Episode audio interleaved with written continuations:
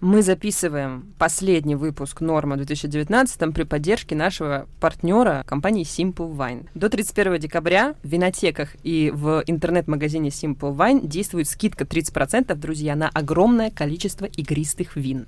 Прямо сейчас заходите на сайт Simple Wine и срочно выбирайте себе игристое к празднику. А специально для наших слушателей действует скидка 20% на все вина до 31 января 2020 года. То есть Можно еще месяц вы можете Нельзя так говорить. Вы можете подешевле покупать великолепные бутылочки. Нужно использовать промокод НОРМ на сайте и QR-код в винотеках. QR-код вы найдете в описании к этому выпуску. Но много не пейте. Пейте хорошее вино, но немного. но немного. А так качественно. Да, чтобы хорошо становилось, а не плохо.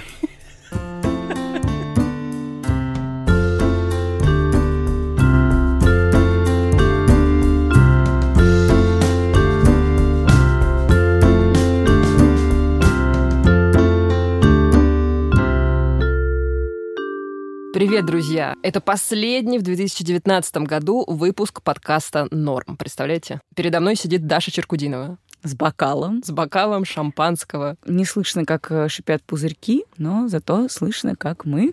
как мы чокаемся. Даша, ты меня не представила, кстати. Ты вроде сама представила. А я нет, я сказала, что Видимо, передо это мной сидишь ты. Шампанское Я Настя ударило. Курганская. Это олдскульный выпуск. В нем мы, как два года назад, когда только начинали подкаст «Норм», просто разговариваем вдвоем.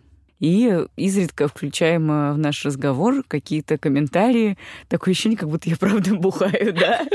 Меня начал заплетаться язык. Короче, да, мы сегодня просто вдвоем с Дашей поговорим о наших личных итогах года, о личных итогах нашего подкаста, ну и немножко об итогах общественных, какими мы их для себя зафиксировали. Еще мы для этого выпуска попросили людей, которые нас в этом году восхитили, записать небольшие комментарии об их личных итогах года. Но мы просили всех сконцентрироваться именно на личных ощущениях и личных впечатлениях, а не на работе, потому что о работе мы и так постоянно пишем в фейсбуках, говорим, в общем, ну и эту работу, поговорим о жизни. Ну что, Даш, расскажи свое главное впечатление от 2019 года. Значит, я хочу сказать, что каждый год я думаю, ну ладно, может быть, в следующем году будет как-то попроще, полегче, может быть, будет какой-нибудь хороший год, но нет каждый раз для меня, как для всех дорогих россиян, в поздравлении Владимира Путина, Владимира Пудинга. Владимира Пуделя. Да, Владимир Путин. Короче, каждый раз, как и россияне в обращении Владимира Путина новогодним, новогоднем, я констатирую, что год был сложный. Год был сложный. Ладно, давай чокнемся. Да, есть такое ощущение. Я недавно поняла, что я каждый год, я очень люблю жанр итогов года в Фейсбуке, хоть и э, все постраничные шутники обычно плюются в адрес этого формата, но я очень люблю писать какой-нибудь коротенький пост в свои итоги года личные на Фейсбуке. И я в этом году поняла, что я каждый год я пишу про то, что у меня был сложный год, но я выдержала. В общем-то, в этом году я не могу сказать ничего нового. Я уволилась с работы в этом году. Интересно, что ты спросила меня, как прошел мой год, и не дала мне сказать и переключилась на себя. Ну ладно. Прости, Даш, продолжай. Я расскажу о том, как я уволилась с работы через пять минут. Слушатели, имейте в виду. Мгм. То есть ты думаешь, что мне хватит пять минут? Ну ладно. Вообще, для меня это был год аудио и видеоконтента. Я производила его в больших количествах. Ну, аудио, понятно, это подкаст «Норм», а также наш второй подкаст сделала Сделала сам. да. А еще я производила видеоконтент. Я вообще в этом году, надо сказать, открыла для себя YouTube и как зритель, и как производитель контента для Ютуба и поняла, что это какая-то невероятная вселенная, которая действует по своим законам, в которой есть свои, свои звезды и какие-то штуки. Я понимаю, что для слушателей и для Насти это звучит как э, какие-то банальные истины, но Для меня нет. для почему? меня это правда было все в первый раз. Но что я поняла, это то, что на самом деле и аудио, и видеоконтент строятся по тем же законам, что и как бы строятся тексты. Да, там добавляется какое-то новое измерение, но оказывается, если ты умеешь нормальные тексты писать и структурировать, то и вот с этими тоже штуками проблем не будет. И это было приятно. А какие, какие у тебя внерабочие впечатления были от этого года? Вот какое-нибудь главное одно впечатление 2019. У Ну, меня или не очень позитивное. У меня мама ногу сломала 1 мая. И все лето мы с ней э, пытались э, не сойти с ума. Но, слава богу, нога срослась, мама повеселела, и у меня тоже настроение улучшилось. Подожди, ну у меня больше сильно впечатление от этого года. Ну, Во-первых, например. ну, во-первых, наверное, одно из главных впечатлений это, конечно, все летние протесты. Ты же спросил, спросила личные. Ну, это личное, безусловно. Но я, кстати, как раз из-за того, что моя мама сломала ногу, очень большое количество этих протестов пропустила. Ну, на одиночный пикет ты какой-нибудь сходила, наверное. да, я сходила на одиночный пикет, я съездила к суду э, Ивана Голунова. Господи, это, был удивительный день, честно говоря. Вообще вот эти несколько дней голуновские, это были, ну, наверное, одни из самых ярких для меня дней в этом году, потому что я какой-то ощущала небывалый гражданский подъем, которого не ощущала много лет. И это было довольно удивительно. Я купила еще эту футболку «Свободу Ивана Голу- Голунову», которую, слава богу, проносила ровно один день. На следующий день Ивана выпустили.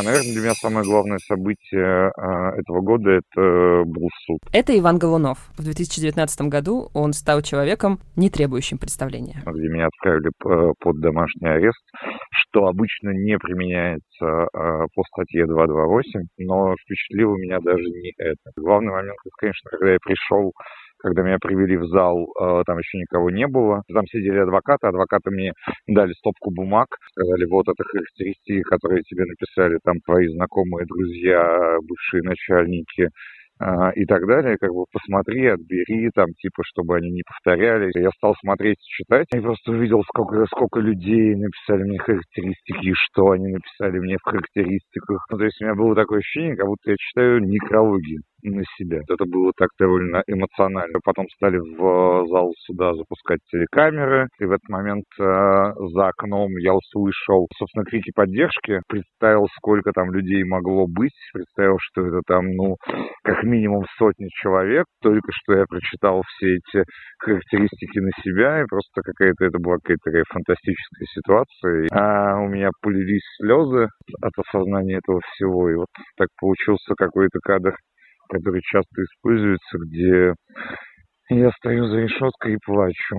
И это, наверное, какое-то такое главное событие, главное удивление. Конечно, вот эта вот вся компания поддержки какая-то невероятная. И вся вообще эта вся ситуация, конечно, она какая-то как чудо. Самое, самое удивительное, это вот какое количество людей подключились к этой истории, эмоционально подключились и вышли и высказали свою позицию. Второе, большое удивление, как бы, что государство может признать свои ошибки, э, может сделать какой-то шаг назад. Хотя переходим плавно к разочарованию года. Как бы ты понимаешь, что это была какая-то временная история. И вот, например, сейчас я добиваюсь того, чтобы, собственно, следствие по моему делу каким-то образом двигалось и завершилось, а не стало висяком, как э, дело Олега Кашина, которое очень активно расследуется уже девятый год. И, конечно, главное для меня сейчас задача это добиться, добиться решения по этому делу, добиться, чтобы все а, люди, причастные к этому, получили оценку своих действий, получили какое-то наказание, если они действовали неправильно. После всей этой истории мы слышали слова президента о том, что должен быть общественный контроль за действиями МВД, и мы понимаем, что ничего не происходит, не появляется никакого даже мифического а, фейкового общественного контроля. Ситуация коренным образом никак не поменялась. Продолжаются истории о том, что нам подбросили наркотики. Мне звонят и пишут э, огромное количество людей. А, Вот просто тут недавно позвонили в 4 часа утра и сказали, что нам подбросили, как бы там, нашему родственнику подбросили наркотики, что делать? Мы в Хабаровске. Ну, то есть я понимаю, что я стал каким-то какой-то такой этой что это история, история этого чуда, которое со мной произошла. Как бы многие люди хотят прикоснуться к этому чуду, хотят понять, как это делается. Каким тебе кажется последствия? Что изменилось за эти полгода? Эффект, эффект это имело на сознание людей. Это фактически один из немногих случаев, когда люди вышли высказать свою позицию, свое мнение, и их услышали. И это очень много людей воодушевило. То есть вот когда я был за границей, за границей у меня прям узнаваемость великолепная. Как бы любые русские люди как бы меня узнают. В музее Арсе в зале Ван Гога я был популярнее, чем картины Ван Гога. Люди ко мне подходили и говорили мне спасибо. Я им говорю, почему мне спасибо? Как бы это, наоборот, вам всем спасибо за то, что вы меня поддерживаете. Они говорят, чувак, ну это вообще не, ну, не то, чтобы тебе спасибо, это у нас такая эмоциональная реакция, потому что мы не думали, что в России может такое произойти, что в России власть может признать свои ошибки. Расскажи, пожалуйста, в двух словах, насколько это возможно в двух словах, как вообще выглядит сейчас твоя жизнь, вот спустя полгода после этого всего? Какой ты сейчас и какие у тебя планы на 2020 год? Я очень нервный. Моя самая большая проблема в том, что как бы я не могу сесть и сосредоточиться и там час позаниматься делом, которое я хочу, там, не знаю, написать заметку. Потому что в этот час мне обязательно кто-то начинает звонить, писать. Мне пришло и приходят, и звонят, а, потому что мой телефон написан у меня в Фейсбуке, у меня не доходят руки. Ну, за полгода у меня не дошли руки, но мне кажется, это просто не очень честно и хорошо. Висит мой телефон. Поэтому mm-hmm. мне пишут, звонят просто бесконечно. Мне пришло там порядка 8 тысяч писем, нам подкинули наркотики, полицейский произвол, резкий захват, нужно немедленно написать об этом заметку и так далее. Недавно я вышел на новый уровень, когда мне э, человек а, человек пришел там на какое-то мероприятие, в котором я участвовал, зашел на сцену и отдал мне папку с э, бумажками. Выяснилось, что это повесть, и я ее должен отрецензировать. А, довольно сложно жить в этой ситуации. Я никогда не рецензировал повесть. При этом я понимаю, что как бы многие люди считают меня какой-то последней надеждой, если со мной произошла такая ситуация, значит, я, наверное, могу что-то сделать, чтобы и с ними произошла такая же э, чудесная ситуация. Но проблема в том, что я не могу этого сделать. У меня нет никакой волшебной кнопки. Проблема нуждается в каком-то системном решении. Но у меня нет ресурса для того, чтобы попытаться ее каким-то образом решить системно. Меня на самом деле немножко это фрустрирует, не знаю, правильно ли это слово, но то есть у меня есть какое-то осознание того, что с какой-то беспомощности. Я просто пытался думать э, все это время, что я могу сделать, э, как я могу помочь э, повлиять на эту ситуацию. И у меня тут возникла недавно мысль о том, чтобы сделать школу расследовательской журналистики там, для региональных журналистов, для каких-то активистов, для тех, кто, кто этим вообще интересуется и хочет что-то делать. То есть я хочу рассказывать людям, как пользоваться теми инструментами, которые есть там в открытом доступе, созданы, многим кажутся странными и непонятными. Просто хочу рассказывать, что это не такие уж странные и непонятные механизмы, инструменты, ну, там, типа каких-нибудь этих сайтов госзакупок, Росреестра и так далее, и стараться пробудить э, какой-то какой интерес к расследованиям в целом. Очень надеюсь, что, например, среди этих людей появятся люди с интересом теме полицейского произвола, и в том числе можно будет попробовать решить и эту проблему. Так что хочется, хочется что-то что поменять, но хочется это сделать как бы в тех ресурсах, в тех возможностях, которые у меня есть, и сделать как бы это реально, не декларируемо, а именно попытаться, попытаться что-то запустить, какие-то вещи. Вот, такие вот дела. Возвращаясь к личным впечатлениям, еще, конечно, должна сказать, что... Ой, это, наверное, слишком личное. Ну, прекрасно мы съездили в Италию на свадьбе, на свадьбу к нашей подруге О, это Кристины было Фарберовой. восхитительно. Короче, в общем, этим летом мы съездили с Дашей и с разными нашими еще коллегами и друзьями. Впервые, для меня это был первый такой опыт, на свадьбу к нашей общей подруге за границу. Мы поехали в Италию где наша подруга выходила прекрасно замуж. И провели там восхитительные римские каникулы. Плясали на восхитительной дискотеке, которую устроил самый дорогой диджей Москвы Милослав Чемоданов.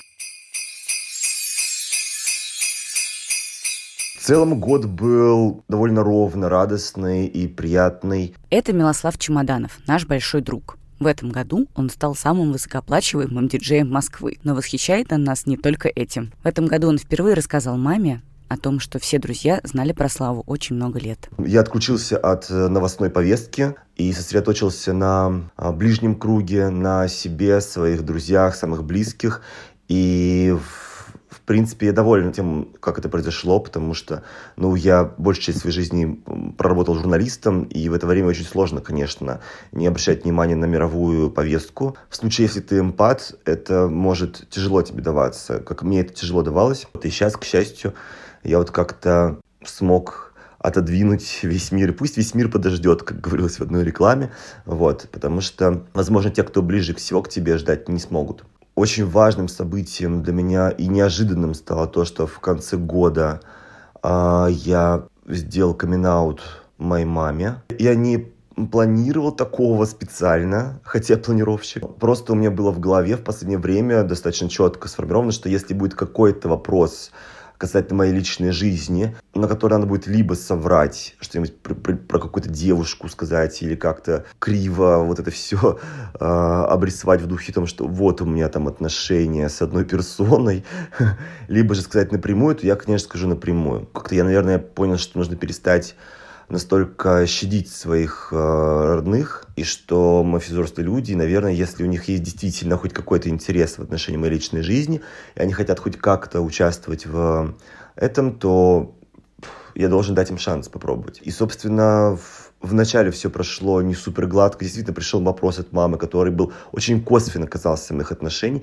но на него невозможно было ответить иначе, кроме как правду. Я сказал, мам, слушай, ну вот я ездил не с девушкой, а я ездил с молодым человеком, его зовут так-то, он работает там-то. Вначале у мамы был шок. У нее было, наверное, много тех вопросов, которые возникают у многих любящих, но не готовых родителей – в том духе, что что она сделала не так, а, что она не досмотрела, что я совершенно несчастлив, наверное, что, может быть, это можно вылечить и, и так далее. В общем, конечно, меня огорчило, бескуражило, но я не впустился в любимую многими, наверное, такую драгоценную позицию жертвы, когда ты сразу говоришь, ах, вот, вы меня не понимаете. Вместо этого я собрался и мне кажется, прописал очень много довольно правильных каких-то вещей маме. Прислал ей ссылки на материалы какие-то, объясняющие ей, что это не ненормально, что муж, который бьет свою жену, это ненормально, что родитель, который бьет своего ребенка, это ненормально. А гомосексуальность — это нормально. Я прислал ей ссылки на интервью с другими родителями геев, которые уже прошли через камин их детей. И, собственно, у них были похожие вопросы, которые же встречались со специалистами, с психологами и так далее. И, собственно, это помогло. Это помогло, и э, моя мама сказала мне, что ей стало гораздо легче. И наши отношения сейчас совершенно никак не отличаются от э, нашего предыдущего общения до этого камин -аута. Единственное, что в конце писем она иногда стала добавлять э, привет твоему другу, что супер мило на самом деле. Я даже сейчас улыбаюсь, когда думаю об этом. Я ужасно горжусь своей 73-летней мамой, живущей в маленьком уральском городке в не самом благоприятном окружении, в общении с телевизором и так далее. И я, наверное, горжусь собой, в том числе, что я смог найти, наверное, какие-то правильные слова, правильные моменты, чтобы эту ситуацию тоже как-то сдвинуть в правильном русле. Знаете, в 2019 еще была классная вещь, знаете, то офигенное чувство, когда есть вот вокруг вас какие-то люди, которых вы считаете, или встречаете каких-то людей, которых вы считаете особенно прикольными, особенно классными, особенно интересными, особенно важными. И тебе везет от того, что ты видишь, что эти люди тоже тянутся к тебе. То ли ты сделал что-то хорошо, действительно, и может быть ты действительно классный, то ли тебе действительно везет, но это повод того, чтобы отмечать это. Я отмечал это в этом году. Было много взаимности, дружеской, не знаю, романтической. Ну, знаете, как вы приходите, не знаю, на вечеринку и в какую-то большую комнату, грубо, ну, абстрактно, да, где много-много разных людей. И вы для себя выбираете кого-то самого офигенного и думаете, во, вот это офигенный человек. И этот человек считает то же самое про тебя. Вот это, это реально классное чувство. И я рад, что оно было со мной сквозь весь 2019 и фу-фу-фу. Я буду стараться, чтобы оно было со мной и в 2020. Путешествие у меня тоже было важное в этом году. Я сходила в поход во второй угу. раз в жизни, и я метнулась не абы куда, а на перевал Дятлова. Господи. Перевал Дятлова... Вот ты любишь такое. Да. Перевал Дятлова, конечно, знаковая история для всех, угу. кто любит мистику да. и загадки. Мы туда сходили с моей подругой и с группой других туристов. Выяснили, что ничего мистического нет. Вынесли свой вердикт, решили, что все-таки это было убийство, угу. так мы решили, потому что лавина там сойти не могла, просто неоткуда было ей сходить. Вот так мы по-дилетантски рассудили, что это была за история. Но вообще это был классный experience в плане того, что мы шли долго под рюкзаками, 18-килограммовыми по тайге. Я впервые была в тайге. Потом мы вышли на Уральские горы северные, Это очень живописное место разнообразное, Мгм. разноцветные лишайники, верески. Это было осенью, просто потрясающие пейзажи. Компания тоже хорошая подобралась. Я восхищаюсь Пели даже песни. тем, что вот ты умеешь в такой досуг. Честно Это- говоря, это вообще лучший досуг. Вообще очевидно, что у людей в теперь уже 20-х годах Мгм. есть очень большой запрос на досуг без гаджетов, на досуг без э, атрибутов цивилизации. Когда ты куда-то забираешься подальше и желательно принимаешь просто минимум решений, а поход — это идеальная конструкция, когда у тебя есть инструктор, который все знает, маршрут, у него... Ой, Извините, у меня с Настей- упал тапок уже. Ладно. Вот он... надену тапок. Сори. Больше. Все. Продолжаем. Так Да. вот, он знает маршрут, он знает рацион, у него все расписано, а ты просто несешь э, в своем рюкзачке гречневую кашу, и даже не знаешь, в какой день вы будете ее есть. Просто тебе в какой-то момент говорят, типа, ну, давай сюда свою гречку. И ты такой, о, слава богу, сейчас мой рюкзак станет легче на еще 300 грамм.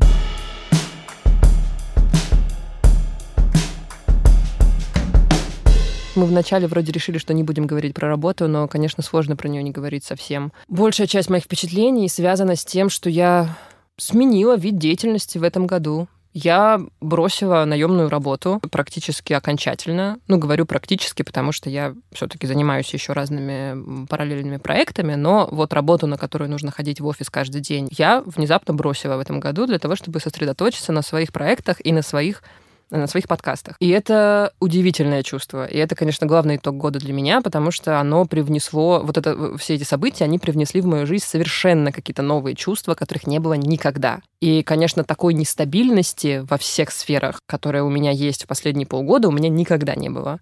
Но и лучше периода в моей жизни тоже не было никогда. Вот так скажу. Поэтому, если вы хотите, друзья, что-нибудь бросить в 2020 году, вот давно хотите, и хотите что-то вот начать, какой-то новый этап, не сомневайтесь, не бойтесь. Будет сложно, но будет классно.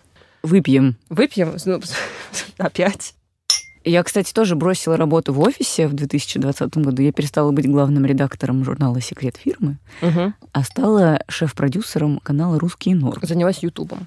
Да, в Ютубе. И перестала ходить в офис каждый день, и это очень благотворно повлияло на меня. Но, тем не менее, с 2020 года я тоже собираюсь бросить наемную работу и сосредоточиться только на собственных проектах. В общем, мы с Настей готовимся стать предпринимательницами, прямо в полном смысле этого слова. Я буквально позавчера вот лежала вечером и думала разные думы. Как вы знаете, всем вам, наверное, знакомо, друзья. Как правило, перед сном к тебе приходят всякие разные думы, которые к тебе не могли достучаться в течение дня. И вот я лежала и думала, опять же, про год, вот это все. И я поняла, что, наверное, один из самых интересных, позитивных, классных итогов для меня в этом году, что я вдруг к концу года обнаружила себя человеком, который работает только с теми людьми, которые ему очень нравятся. Я в этом году поработала, кстати, с огромным количеством людей, которыми я раньше просто молча восхищалась издалека. А в этом году внезапно предоставилась возможность поработать. У меня был невероятный, прям, во-первых, по-настоящему счастливый, во-вторых, полный перемен всяких год. Это Лика Кремер, одна из таких людей. В этом году Лика открыла собственную студию подкастов «Либо-либо» и осталась, пожалуй, главным популяризатором аудиожурналистики в стране. И, наверное, одной из самых вдохновляющих женщин среди моих знакомых. Во-первых, прямо в новогоднюю ночь с 2018 на 2019 год мы запустили подкаст «Так вышло». Конечно, люди года этого всего для меня — это Катя Крангаус и Андрей Бавицкий по совокупности причин. Потом мы с Катей и Андреем Борзенко уже запустили компанию «Либо-либо». И я тоже никогда не запускала компании, и это космос. Ну и, наверное, одно из ярких самых впечатлений года, не связанных, точнее, на самом деле, очень личных. Одно из важных впечатлений года — это то, что происходило после ареста Вани Голунова. И все, что происходило потом, и вся эта невероятная какая-то солидарность, особенно момент, когда Ваню отпустили, и даже те люди, которые совсем недавно ссорились, не разговаривали друг с другом, вдруг около суда начали обниматься, и как будто бы началась какая-то другая жизнь, хотя по-крупному-то ничего не изменилось, но это был прям очень мощный момент. Я научилась питчить проекты, я научилась получать инвестиции, запускать компании и компанию. Кажется, научилась делать подкасты, научилась чуть лучше спорить, И надеюсь, что научилась избегать лишних споров и, в принципе, чуть меньше спорить. Отдыхать немножко научилась. И научилась чуть меньше ждать похвалы. Мне кажется, я не совру, если я скажу, что самый счастливый момент был, наверное, во-первых, когда мне ответил Алекс Блумберг, глава компании Гимлет, которому я долго-долго писала, искала, и потом я получила письмо в почту от Алекса Блумберга. Компания Гимлет — это такой нью-йоркский стартап, который делает самые любимые мои подкасты, например, Heavyweight, стартап и еще многие очень. И тот факт, что мы с ним поговорили, для меня был абсолютное полное счастье и исполнение мечты. Был счастливый момент, когда мы с Андреем Бабицким погрузили много-много тюков с вещами, которые я нажила за годы в Риге, погрузили детей моих в купе поезда, сели в это купе и переехали из Риги в Москву и начали новую жизнь вместе. Я в 2020 году постараюсь не работать по выходным по возможности и постараюсь чаще говорить вслух, чего я хочу. Может быть, поговорим еще про друзей? Давай, да. В этом году мы очень скучали по нашим друзьям, которые уехали из России. Ну, это правда. Да, есть такое. Но мы находили и новых друзей. Ну, я, например, нашла Ксюшу Красильникову, которая помогает нам работать в том числе над подкастом «Норм», и которая делает подкаст «Бережно к себе». Это была великая находка для меня. А вот эту дружбу тебе же очень часто люди спрашивают нас и друг друга, в общем, очень часто я слышу этот вопрос, как же находить друзей во взрослом возрасте. Вот как ты подружилась с Ксюшей? По работе все таки Ну да, получается. Ну вообще, мне кажется, что я всех друзей нового времени нахожу по работе. Ну да, я, наверное, тоже. Хотя мне бы хотелось, честно говоря, как-то почаще находить друзей и вне работы тоже. Но я стараюсь работать над этим. Ну типа, знаешь, когда тебе человек очень нравится, и ты как бы берешь и пишешь ему однажды, вот, человек, ты мне нравишься, давай мы сходим с тобой куда-нибудь попьем кофе, или ты придешь ко мне на день рождения, или мы с тобой какую-нибудь замутим интересную штучку вместе. Но, правда, насколько я знаю, не все люди хорошо реагируют на такие сообщения, некоторые пугаются. Mm-hmm. Но, в принципе, даже если человек испугается, мне кажется, ничего страшного в этом нет. Да, это правда. Вот. В общем, в этом году я тоже старалась так делать. Не могу сказать, что это привело меня к каким-то новым большим дружбам, но однозначно опыт был хороший. Кстати, раз мы сказали про Ксюшу, мы не можем не упомянуть еще про одного человека, который помогал нам работать над подкастом «Норм», и над подкастом «Сделал сам», и над э, нашими лайвами вообще. Это Илья Иноземцев, наш продюсер. Видите, у нас как у да, двух красоток. Э, продюсер-мужчина. Боже. Вот так патриархально.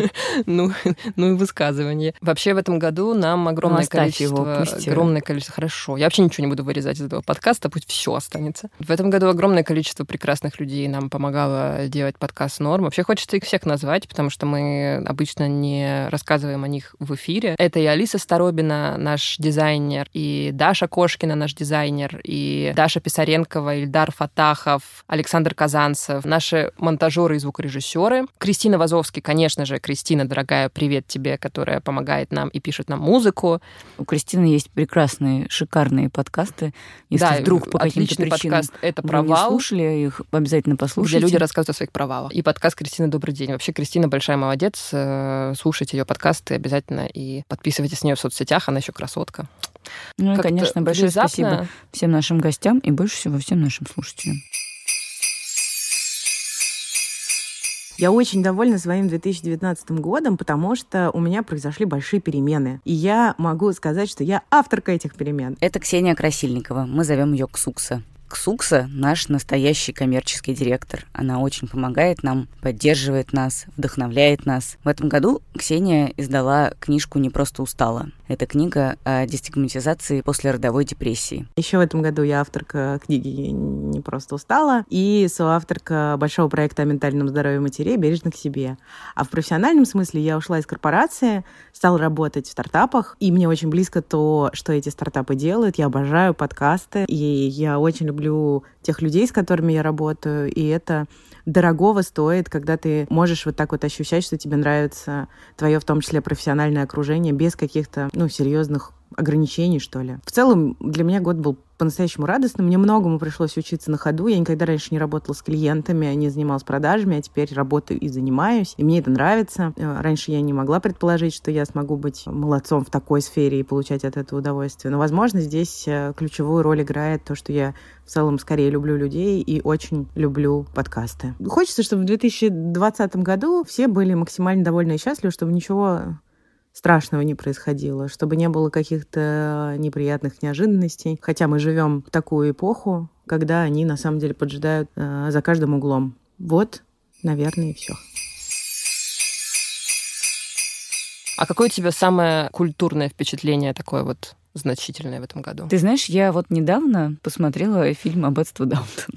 Прекрасно. Ну, Мой надо... любимый фильм. Я хочу, конечно, сказать, что я вообще с детства как-то очень прикипаю к героям сериалов. И мне кажется, что я вот когда смотрю на какое-то продолжение их жизни, я как будто бы возвращаюсь к ним. У меня есть такая вот нездоровая привязанность к некоторым сериалам. Например, я 10 лет, сколько выходит, смотрю сериал э, «Ходячие мертвецы», хотя mm-hmm. он уже абсолютно, ну, просто это сериал импотент в плане сюжета, честное слово. Ну, то есть как, как серьезно. Но я не могу его бросить, потому что это как, ну, как оставить в беде своих друзей. Они там рубают зомбаков, а ты даже не смотришь на это. Интересно. Ну, то есть надо знать, что там, как они там. Так, и ты весь год смотрела, продолжала сериал «Ходячие мертвецы». Да, но это не важно. Но да. главное, что я посмотрела фильм вот этот «Аббатство Даунтон» и почувствовала прямо тепло, когда я увидела всех вот этих мистера Карсона и всех вот этих героев, которых мы давно оставили несколько лет назад и когда они Да, мне кажется, ты испытала ровно ту эмоцию, которую сценаристы хотели от тебя. Да, да. Безусловно. Я повелась, что, да. Да, я тоже ее испытала, хотя сюжет был, конечно, на троечку, ничего нового не произошло, но было приятно увидеть всех этих людей спустя годы.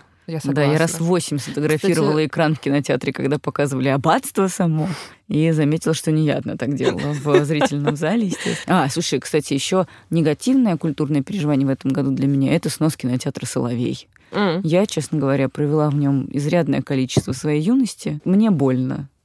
А мне что-то не больно. Кинотеатр «Соловей» был не самым комфортабельным и не самым дешевым, честно говоря, надо сказать, разве что в утренние часы. И вообще каким-то не самым приятным местом. Хотя, mm безусловно, есть вот этот общий аргумент э, общественности в его защиту, что там всегда можно было увидеть любой фильм спустя 4 месяца после того, как он ну, вышел они в прокат. делали какие-то еще ретроспективы всяких Паула Соррентино там показывали да. лет 10, Мне кажется, наверное. я вообще там вот все вот это высоколобое кино я смотрела в основном там. Ну, то есть я абсолютно понимаю А потом он боль. был такой всратый, что даже Да, прикольный. очень всратый, да, да. Я люблю такое, мне нравится такая эстетика. Я помню, когда я работала редакторкой сайта The Village, я занималась там развлекательной повесткой, и одно время, где-то года полтора, меня заставляли писать кинообзоры. Mm-hmm. Ну, как заставляли, меня один раз заставили, а потом уже просто пришлось делать это каждую неделю. И моя жизнь тогда, она такой имела цикл в четверг утром, так как четверг — это день, когда во всей России выходят фильмы, ну и вообще везде выходят фильмы новые в прокат. Мне нужно было в четверг с утра и до вечера посмотреть все новые фильмы, которые вышли в прокат в кинотеатре. Ну, обычно я не смотрела прям совсем какой-то кау-кау. Я смотрела 3-4 самых как важных. Калкалыч. Как гном Гномыч. Значит, я смотрела... Ну вот. А, и я ходила в четверг на там 3-4 фильма подряд. И так как мы работали тогда на трехгорной мануфактуре, у нас была редакция на улице Рочдельской, то я очень часто ходила как раз в кинотеатр Соловей. Вот ты в 10 утра туда приперся, кофе купил себе, пошел на первый фильм, потом на второй, потом на третий. В 6 вечера пришел в редакцию, пытаешься какой-то там текст наколупать. Вот Сложная это... работа. Ну, такая, ну как, ну, по-своему прикольно, в общем, было. Но хорошо, что это закончилось. А, знаешь, кстати, еще про что хотела сказать, э, как про впечатление, про последний фильм Тарантино «Однажды в Голливуде», но не один, а в сочетании с подкастом, который называется «You Must Remember This». Это отдельный сезон про Чарльза Мэнсона. То есть «You Must Remember Manson». Это же, это же подкаст про этих старых икон Голливуда. Да, и вот там есть отдельный сезон про Чарли Мэнсона. Mm. Для меня там было очень много нового вообще в этой истории, потому что, конечно, я знала, что такое банда Мэнсона, я знала, что он убил э, известную актрису. Я даже читала какую-то статью в Википедии, но, как известно, когда ты читаешь статью в Википедии, ты ее помнишь ровно, не знаю, 10 минут. А тут я специально послушала подкаст перед тем, как э, пойти в кино, и фильм меня поразил, потому что в подкасте очень очевидно рассказано о том, какое колоссальное значение эта история имела для Голливуда, то есть для самой индустрии. И, в общем-то, как раз Тарантино, ну, я думаю, что уже можно со спойлерами говорить про это, он как будто бы отменяет эту историю, как будто бы обнуляет плохое, конструирует какую-то альтернативную реальность, которой не было чудовищного зла, и которая, возможно, стало бы добрее. То есть, ну, можно фантазировать все что угодно, что вот не случилось этого убийства, и поэтому в конечном итоге, например, Трамп не стал президентом Америки. Это как э, ну, как с бабочкой Рэя Брэдбери, там как будто бы все пошло по-другому. Поскольку угол зрения довольно необычный, то есть типа Голливуд через Чарли Мэнсона, угу. это слушать потрясающе интересно. Это Рэй подкаст эпохи. года для тебя. Но, кстати, подкаст года для меня, честно признаться, трасса, трасса 161, угу. который сделали Таисия Бекбулатова и Алексей Пономарев. Вот для меня это прям подкаст года, потому что я считаю, что это true crime, русский true crime, который сделан на уровне с э, великими американскими true crime. Ну, я, наверное, не буду оригинальной. Это Таисия Бекбулатова. Вы можете знать ее как автора подкаста «Трасса 161». В этом году Тая ушла с работы, очень хорошая работа в издании «Медуза», и сделала собственное медиа без инвестиций, спонсоров, просто на собственном энтузиазме. Мы восхищаемся Таей. Для меня главное впечатление 2019 года — это запуск моего издания, которое называется «Холод», оно специализируется на больших интересных историях из разных регионов России. До сих пор не понимаю, как я на это решилась, честно говоря, но он запустился, живет, и вот на днях ему исполнилось 4 месяца. Меня поражает, что наши тексты читают десятки тысяч человек — и мне это кажется до сих пор невероятным, но очень радует. Наверное, это для меня главное событие этого года. Если говорить про то, чему я научилась в 2019, то, наверное, надо сказать про подкаст «Трасса 161», который мы делали с Лешей Пономаревым. Хотелось бы в новом году тоже попробовать сделать уже новый подкаст, потому что читатели регулярно присылают нам вопросы, когда уже новый подкаст и немного уже подзабылось, сколько нервов мы потратили на первый, поэтому, наверное, можно попробовать сделать это снова. Ну а если говорить про некую негативную сторону этого года и про какие-то отрицательные события, то, конечно, это московское дело и в целом какая-то политическая обстановка, которая ухудшилась в этом году, и поэтому очень хотелось бы, чтобы в следующем году с этим было все получше хотя это и сомнительно. Но посмотрим.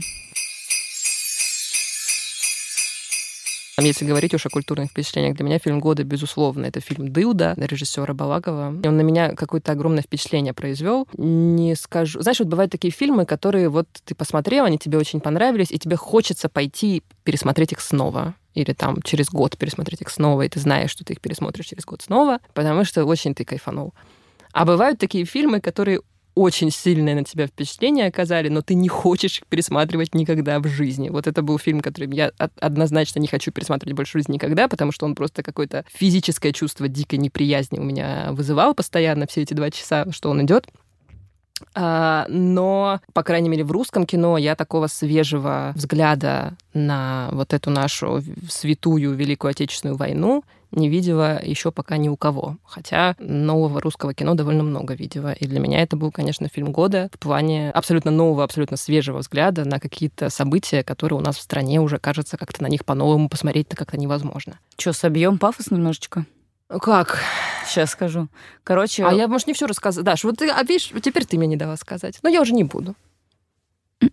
ты 15 минут трепалась про свой подкаст и про Тарантино, а у меня даже не спросила ничего. Ну ладно, Даш, давай, сбивай пафос. Короче, я обнаружила, что когда производишь много контента, так, так. очень сложно потреблять контент, особенно какой-то осмысленный, который заставляет извилины шевелиться, потому что извилины уже не шевелятся. Поэтому я стала потреблять э, комиков на Ютубе, и честно говоря, я иногда ужасно хрюкаю над разными просто чудовищными шутками. Ну вот так. Как человек, который смотрит «Похитителя ароматов», каждое новое видео, я понимаю, о чем ты говоришь. Хотя иначе, как guilty pleasure, уже это невозможно в 2019 году называть, потому что, конечно, это просто ужасный юмор. Или вот реалити-шоу «Яна супер». Я вот сейчас начала смотреть. получаю большое удовольствие. Это, это реалити-шоу про Яну Рудковскую и про то, как она э, живет в своих шикарных особняках с Евгением Плющенко и с Гном Гномычем. Я, кстати, вообще не могу даже описать это ощущение как удовольствие. Это, это, это даже не удовольствие. Это как джанк-фуд, только для мозгов. Такой просто ба. То есть, на самом деле, ты не, не испытываешь удовольствия, когда ты жрешь в Макдональдсе Это то же самое, что и смотреть Up with Kardashians, но только еще помноженное на российские реалии. Вот там Филипп Киркоров там появляется, Дима Билан, Яна Рудковская шлет войсы Филиппу Киркорову в WhatsApp. Вот это все происходит, и смотреть, конечно, увлекательно. Но я вообще, я джанкфуда очень много сейчас потребляю на Ютубе и везде. Я вообще всех призываю это делать. Я считаю, что нет стыдных развлечений, уже не может быть. Все развлечения, которые нам помогают как-то разгрузить голову, они прекрасны.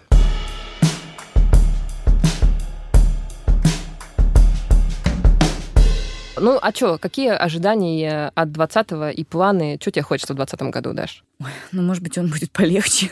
А я думаю, полегче уже не будет никогда в моей жизни. Не знаю, без ожиданий вступаю в 2020 год. Это правильно. Просто ожидаю, что вот э, ревущие 20-е будут и в 21 веке.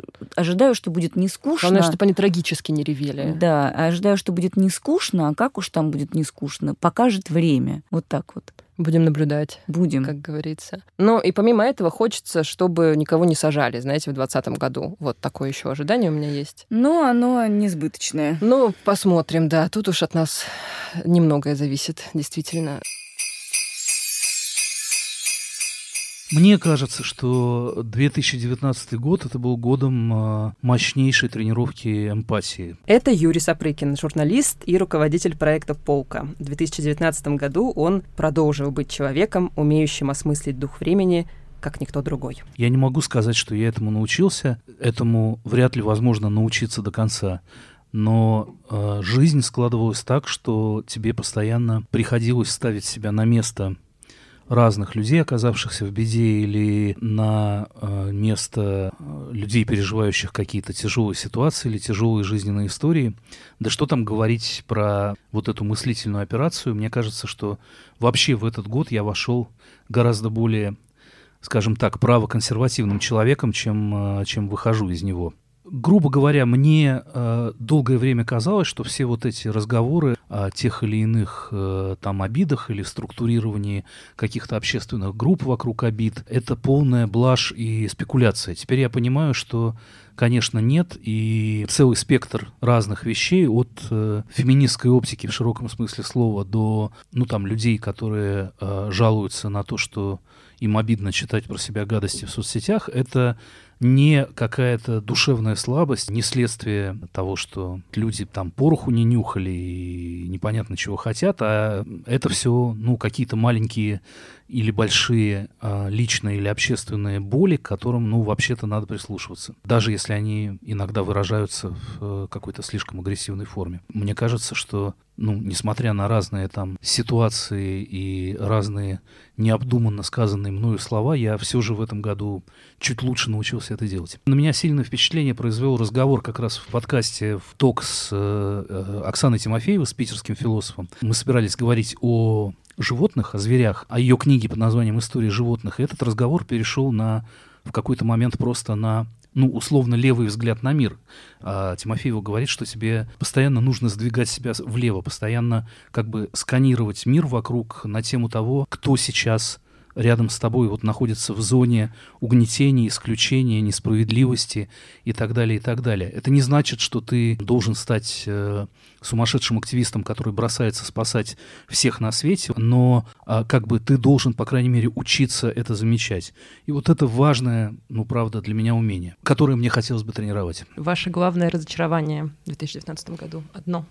Может быть, не главное, просто какое-нибудь одно из. Ну, социальные сети, в особенности русский Facebook, а, это все стало до такой степени неинтересно, оттуда как-то совсем ушла жизнь. То есть даже та неприятная для меня жизнь, которая заставляла сокрушаться о состоянии нравов, о том, что все такие агрессивные, все друг на друга кидаются, постоянно друг с другом воюют. Даже порядочного срача уже, э, ну не знаю, полгода не было. А как-то оттуда ушел весь, весь кислород.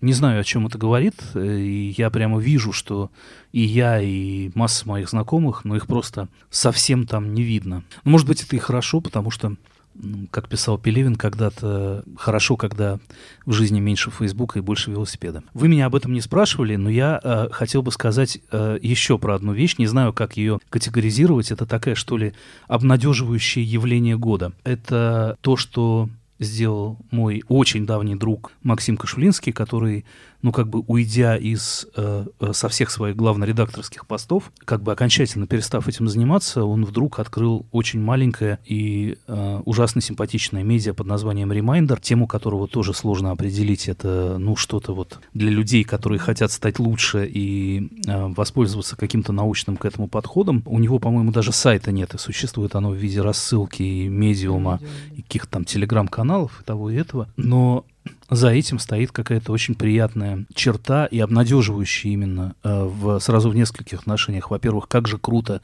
когда человек понимает, что ему нравится, и начинает делать, что ему нравится.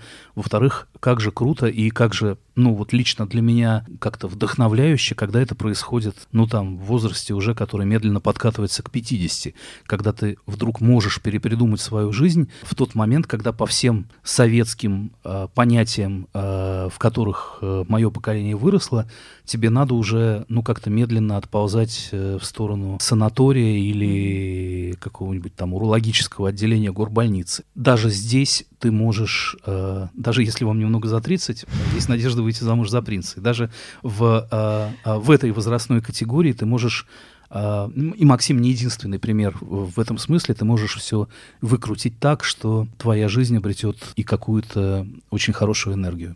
И всем от этого, безусловно, будет тоже хорошо. Одна ваша резолюция на 2020 год? Моя личная. Да.